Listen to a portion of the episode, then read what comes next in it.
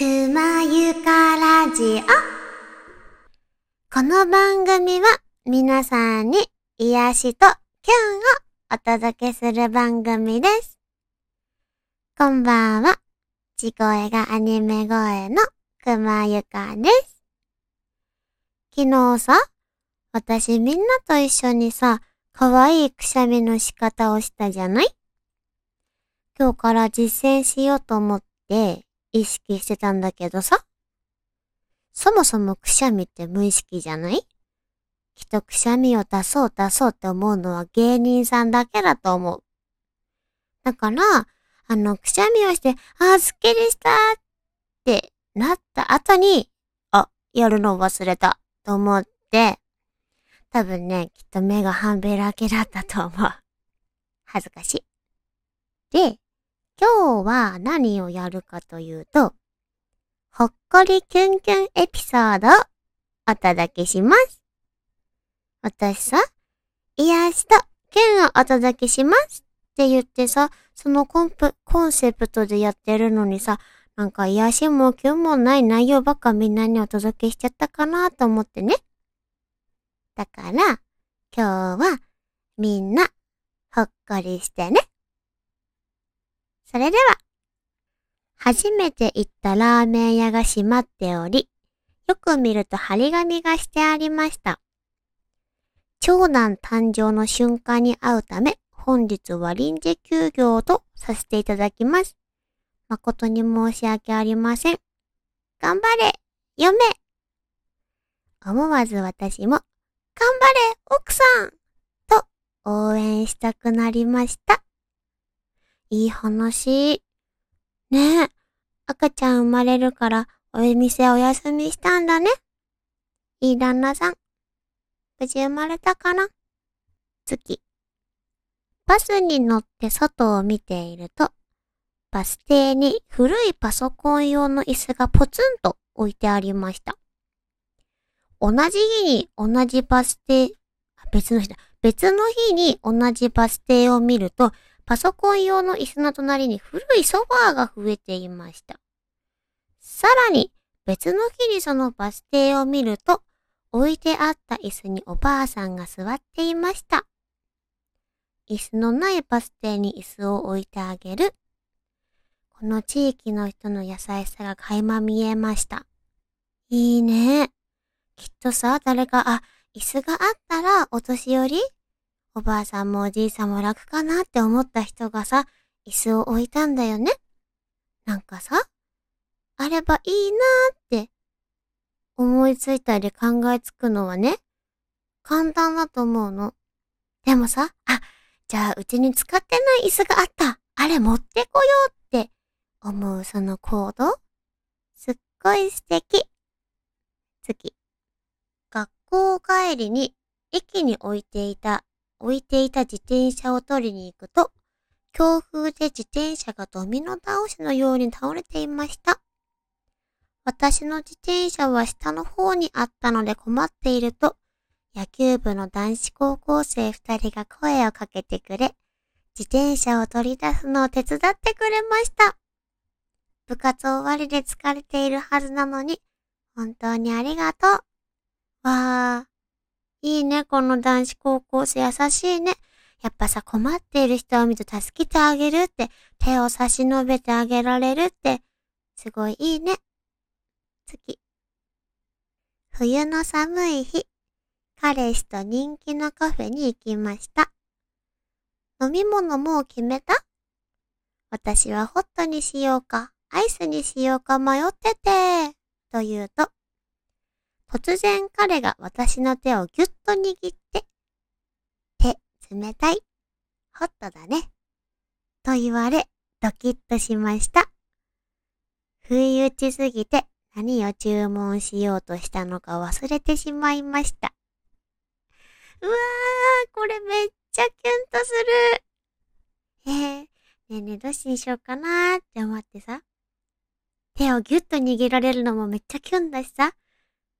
手、冷たい。ホットだね。だって。いい彼氏。次。友達と待ち合わせしていると、軽そうな男性がナンパしてきました。何度断ってもしつこく誘ってきて困っていると、知らない男の子が、すいません、僕の彼女です、と言ってくれました。おかげでナンパからに逃れることができました。男の子にお礼を言うと、僕の方こそ勝手に彼女なんて言ってすいませんでした、と謝ってくれました。後日、仕事先でその男の子にばったり出会った時は本当に運命かと思いました。今、その男の子は私の彼氏です。わー、これめっちゃいいわー、いいね。助けてくれてさ、またそう後日に出会うってめっちゃすごくない？素敵。実は、未来の彼氏だったんだね。次。社員旅行の日。バスの席があまり話したことないおとなしい男性の隣しか空いていませんでした。そこに座って初めて男性に話しかけてみると、意外にも映画の話で盛り上がり、後日映画を一緒に見に行くことになりました。入社して3年間、ほとんど話したことがなかったのに、急に意気投合してドキドキしました。おう、いいね、これ。やっぱね、職場でね、なんか同じ部署とかじゃないときっかけとかね、なかなかないだろうから。いいね、社員旅行。ドキドキっていいね。次。突然仕事を辞めて帰ってきたとき、妻は俺を責めることなくあっさりとバイトを辞めて正社員になりました。妻に苦労をかけてごめんと言うと、妻は明るく、もともと働くの好きだし、家事家事をサボる言い訳になるしね、と笑ってくれました。この人と結婚できて本当に良かったと思いました。えー、素敵。なんかどんな状況でもさ、明るく乗り越えられる、明るくいられる相手に元気を与えられるって素敵だね。いい奥さん。ずっと大事にしてね。次。私の夫は結婚してから一度も家事をしてくれたことがありません。私が入院した時、夫が仕事帰りに着替えを持ってお見舞いに来てくれました。ありがとう。仕事帰りは大変だろうから何日分かの着替えを持ってきてくれれば毎日来てくれなくても大丈夫だよ、と夫に伝え、夫は了承しました。でも、次の日も、その次の日も、夫は着替えを持ってお見舞いに来てくれました。結局、夫は私が退院するまで毎日来てくれたのです。